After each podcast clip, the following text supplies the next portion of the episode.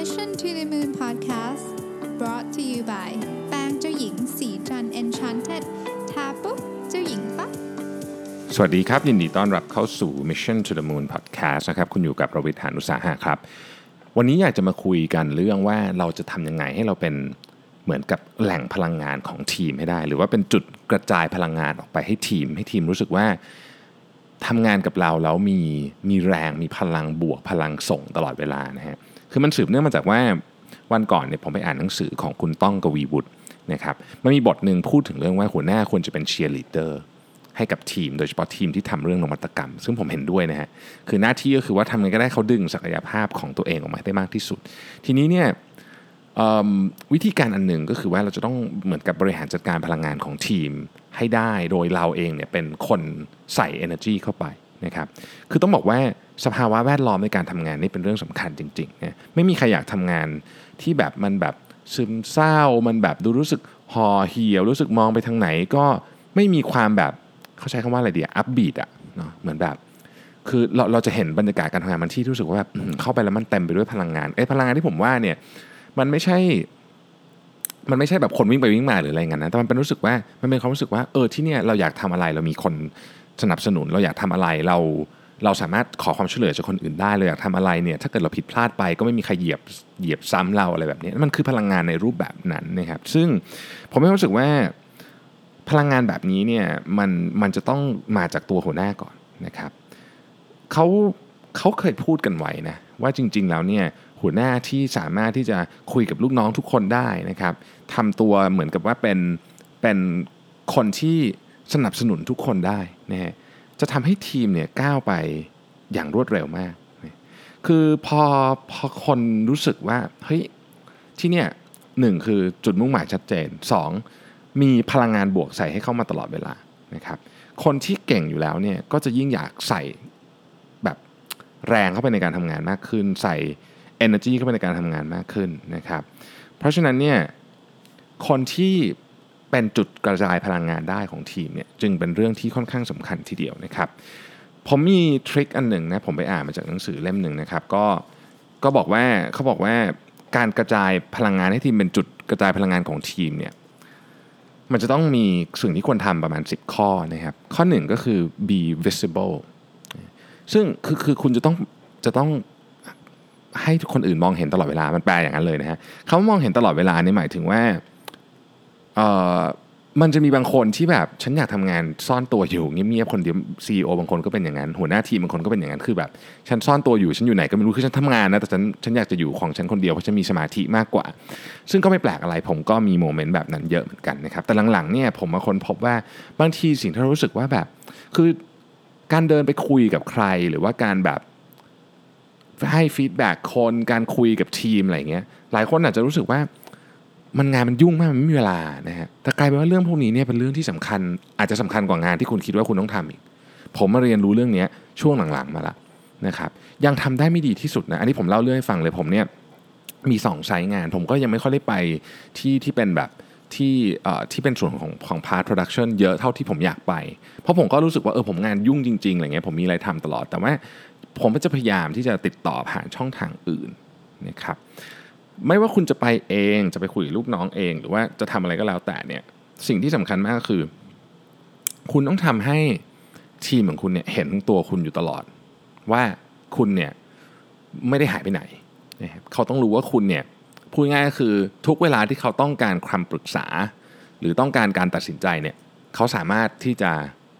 หรือแม้ว่าจะมีปัญหาชีวิตอะไรก็แล้วแต่เนี่ยนะฮะเขาสามารถที่จะหาตัวคุณได้แล้วพูดคุยกับคุณได้ เกือบเกือบจะทันทีนะครับอันนี้ก็คืออันที่หนึ่ง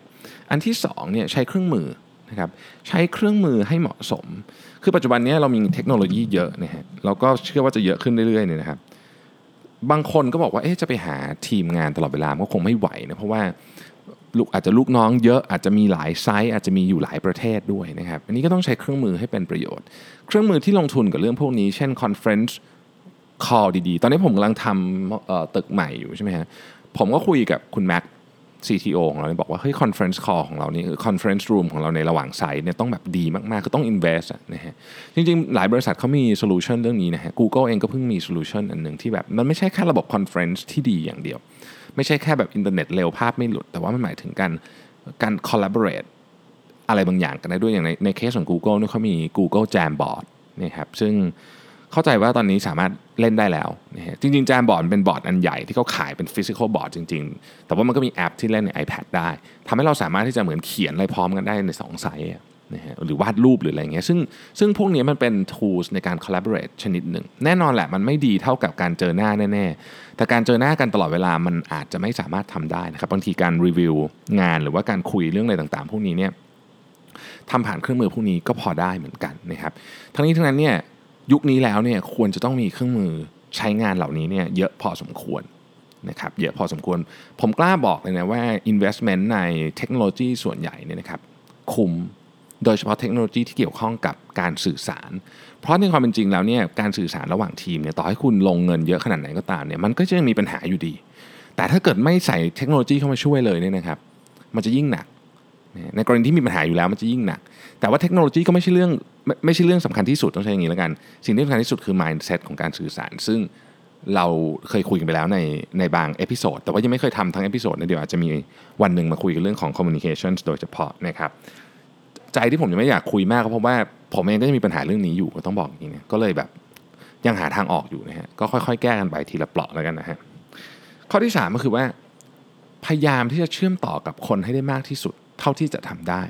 ถ้าคุณอยากเป็นแหล่งกระจายพลังงาน คุณจะต้องพลังงานต้องไปถึงคนให้เยอะที่สุดนะครับหลายคนบอกว่า เอ๊ะ ก็เรามี direct report ทำงานด้วยกันแค่ 4 คนนะฮะ แต่ว่าไอ้สคนนี้ก็มี direct report มี direct report ของตัวเองไปอีก คนละ 8 คนละอะไรเงี้ย รวมกันเป็น 50-60 คน หรืออาจจะเป็นหลักร้อยเนี่ย มันต้องมีความพยายามในการที่จะเชื่อมให้คนให้ได้เยอะที่สุด ถ้าเป็นไปได้ทุกคนก็ดี ในกรณีที่คุณเป็น CEO เนี่ย คุณคุณควรจะต้องเชื่อมต่อทุกคนขึ้นมาได้นะฮะ แต่ผมก็บอกเลยว่ามันยาก ยาก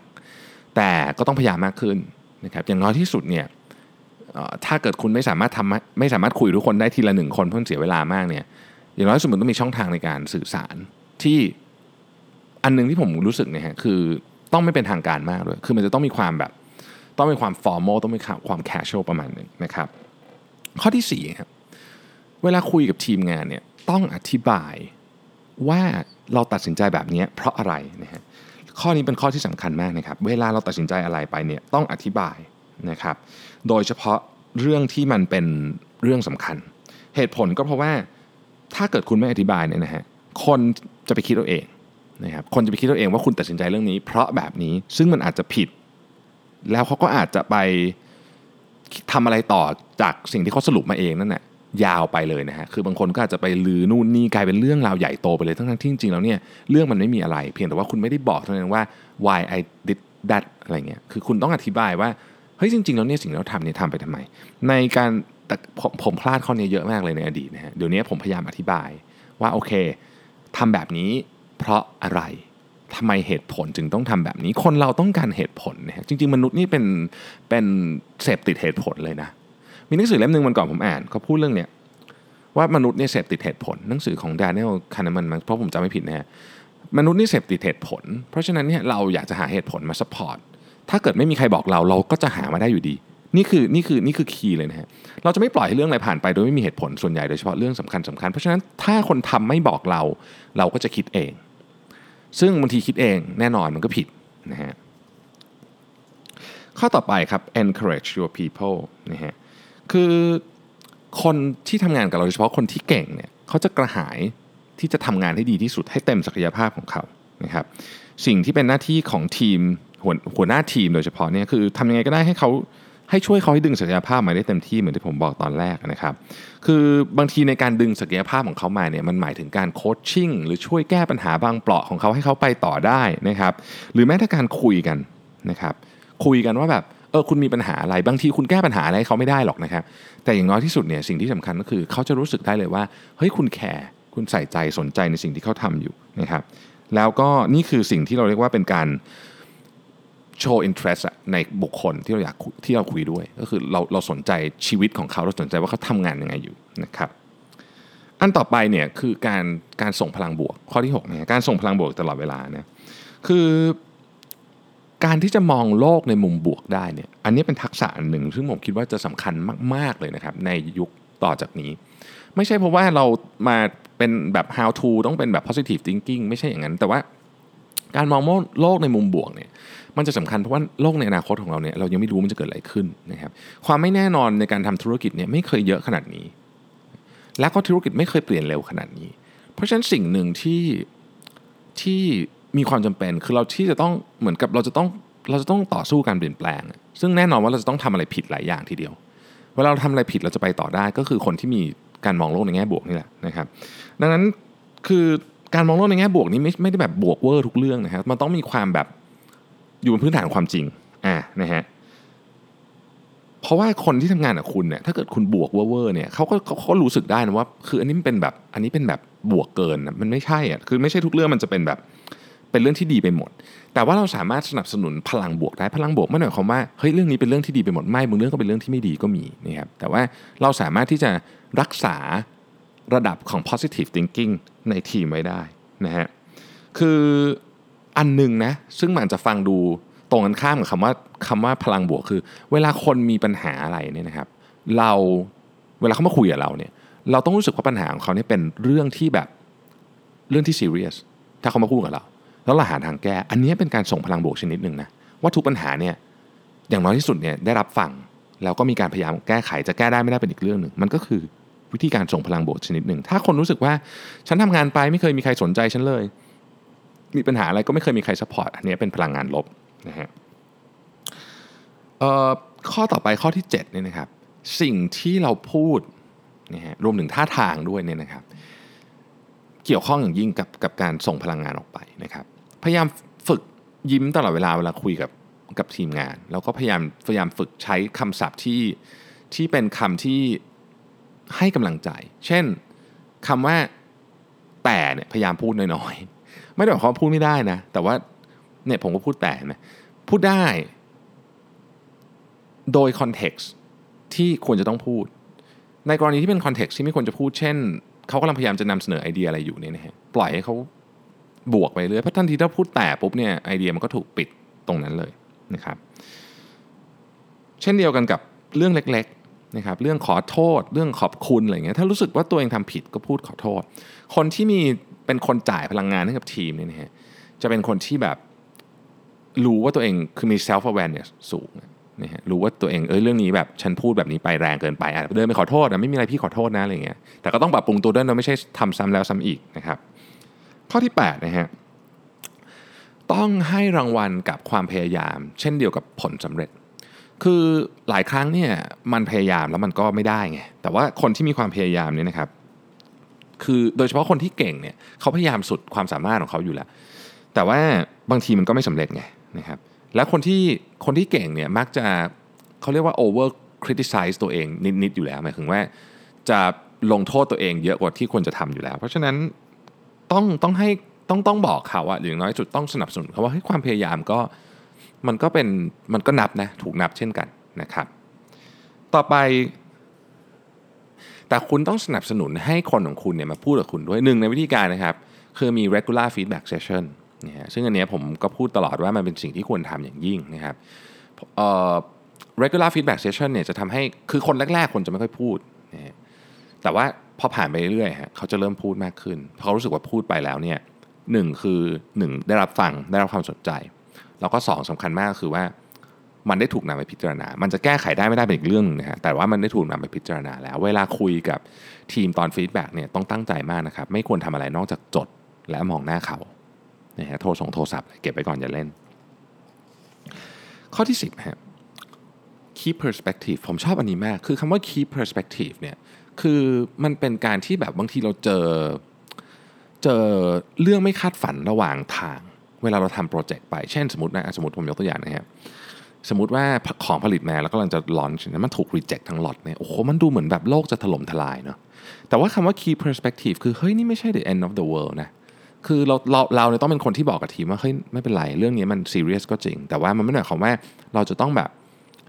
จะต้องแบบล้มกระดานเป็นโดมิโน เรามองภาพใหญ่ๆ เฮ้ยทุกอย่างมันยังไปได้ดีอยู่นี่ เราก็แก้ปัญหา แล้วก็สู้ต่อไป นี่คือคำว่า keep perspective คือคือ ทุกอย่างครับงานต้องมีปัญหาอยู่แล้ว มันไม่มีทางที่งานมันจะ flow smooth บางทีปัญหามันก็รุนแรง รุนแรงแบบ คือมันมันอาจจะรุนแรง อันที่รุนแรงที่สุดที่ผมเคยเจอนะ คืออันที่รุนแรงที่เกิดจาก ที่เรามักจะรู้สึกว่ามันเป็นเป็นข้อผิดพลาดที่ไม่ควรจะเกิดขึ้นอะแล้วเราทำเป็นคนทำเองอะไรเงี้ย สมมุติว่าแบบ ใส่ตัวเลขผิดในในงบที่กำลังจะนำเสนอผู้ถือหุ้นสมมติอะไรอย่างเงี้ยที่มันแบบมันน่าตบหัวตัวเองมากเนี่ยความผิดพลาดประเภทเนี้ยฮะเราต้อง keep perspective คำของทีมมาให้ได้ บอกเฮ้ยไม่เป็นไรโอเค มันอาจจะเป็นความผิดพลาดที่ไม่ควรจะเกิดขึ้น แต่ไม่ได้หมายความว่านี่คือแบบจุดจบของบริษัทนี้อะไรอย่างเงี้ยอันนี้คือสิ่งที่สำคัญมากนะครับอะนั่นก็คือ 10 ข้อนะผมทวนอีกทีหนึ่งนะฮะข้อที่ 1 คือทุกคนต้องมองเห็นคุณได้ตลอดเวลา ข้อที่ 2 ใช้เครื่องมือใช้เทคโนโลยีนะครับข้อที่ 3 พยายามจะเชื่อมกับคนให้ได้เยอะที่สุดเนะฮะข้อที่ 4 อธิบายเสมอว่าคุณตัดสินใจแบบนั้นไปเพราะอะไร ข้อที่ 5 สนับสนุนคนของคุณนะครับข้อที่ 6 เป็นแหล่งคือมองมองโลกบวก และส่งความบวกในไปให้คนอื่นด้วยนะฮะข้อที่ 7 พูดอะไรทำอะไรท่าทางต่างๆ พวกนี้สำคัญให้ระวังด้วยข้อที่8นะครับต้องให้รางวัลกับความพยายาม นะไม่ใช่เฉพาะผลสำเร็จเพียงอย่างเดียวนะครับ ข้อที่ 9 ต้องสามารถเข้าถึงได้ ถ้าเกิดคุณไม่กล้าเข้าถึง คนไม่กล้าเข้าถึงคุณ คุณก็ต้องสร้างระบบขึ้นมา ให้คนเข้าถึงคุณได้ง่ายขึ้นนะครับแล้วข้อที่ 10 คือ keep perspective นะฮะทีนี้เนี่ยเวลาเป็นแบบนี้เราเป็นคนที่ต้องไปคุยกับคนอื่น เราเป็นคนที่ต้อง cheer up คนอื่น เป็นดึง positive ใส่เข้าไปในทีมให้ได้อะไรเงี้ยนะสิ่งหนึ่งที่มันมักจะเกิดขึ้น ก็คือไอ้คนทำอะพลังหมดนึกออกไหมฮะคือแบบมันเชียร์ลีดเดอร์นี่นี่ใช้แรงเยอะนะ ใช่ไหมเชียร์ลีเดอร์ใช้แรงเยอะเพราะฉะนั้นไอ้คนคือมันก็เหนื่อยเหมือนกันบางทีมันก็เหนื่อยนะฮะเราต้องมี system ในการ recharge ไม่งั้นคุณจะ burnout เลยนะคือคือมันมันจะแบบวันหนึ่งคุณจะรู้สึกแบบไม่อยากทำแล้วอะไรเงี้ยเราต้องมี system ในการ recharge นะครับ system ในการ recharge เนี่ยเออมันแล้วแต่คนนะ บางคนก็คือไปเล่นกีฬาอย่างเงี้ยนะฮะเครียดๆก็ไปวิ่งนะฮะบางคนก็คือไปกินอาหารอร่อยอร่อยบางคนก็นั่งสมาธิอะไรก็ว่ากันไปแล้วแต่คุณนะคุณดูซีรีส์แต่คุณจะต้องมีระบบ self care ที่มีวินัยมากๆ ถ้าเกิดคุณทำสิ่งที่เป็นสิ่งที่เรียกว่า self care หรือว่าการ re-energize เนี่ยที่ผิดแบบ คือเข้าใจว่าอันนี้เป็นเรื่องของการ re-energize แต่มันไม่ใช่ อันหนึงที่ผมต้องต้องเล่าให้ฟังเลยคือ เวลาแบบเครียดแล้วแบบไปไปดื่มไปปาร์ตี้อย่างเงี้ยอันนี้เป็นวิธีการ re-energize ที่ที่ผมเชื่อว่าไม่ค่อย work นะคือมันจะยิ่งทำให้คุณ energy หมด กิจกรรมบางอย่างที่คุณรู้สึกว่าเฮ้ยฉันทำเพื่อคลายเครียดเนี่ยหรือเพื่อเติมพลังเนี่ยบางทีมันทำให้คุณพลังน้อยกว่าเดิมต้องระวังนะครับต้องระวัง เช่น สมมติบอกว่าเฮ้ยอยากดูซีรีส์ดูได้ แต่ว่าถ้าเกิดคุณดูแล้วต้องนอนตีสองตีสาม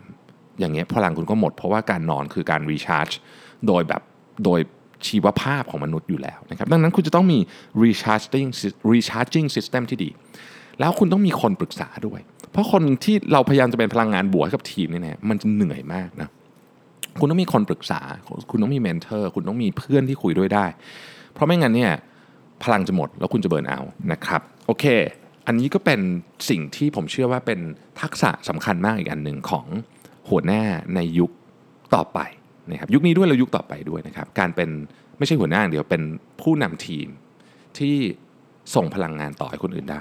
ขอบคุณที่ติดตาม Mission to the Moon ครับ สวัสดีครับสัสิ เพราะความสดใสมีได้ทุกวัน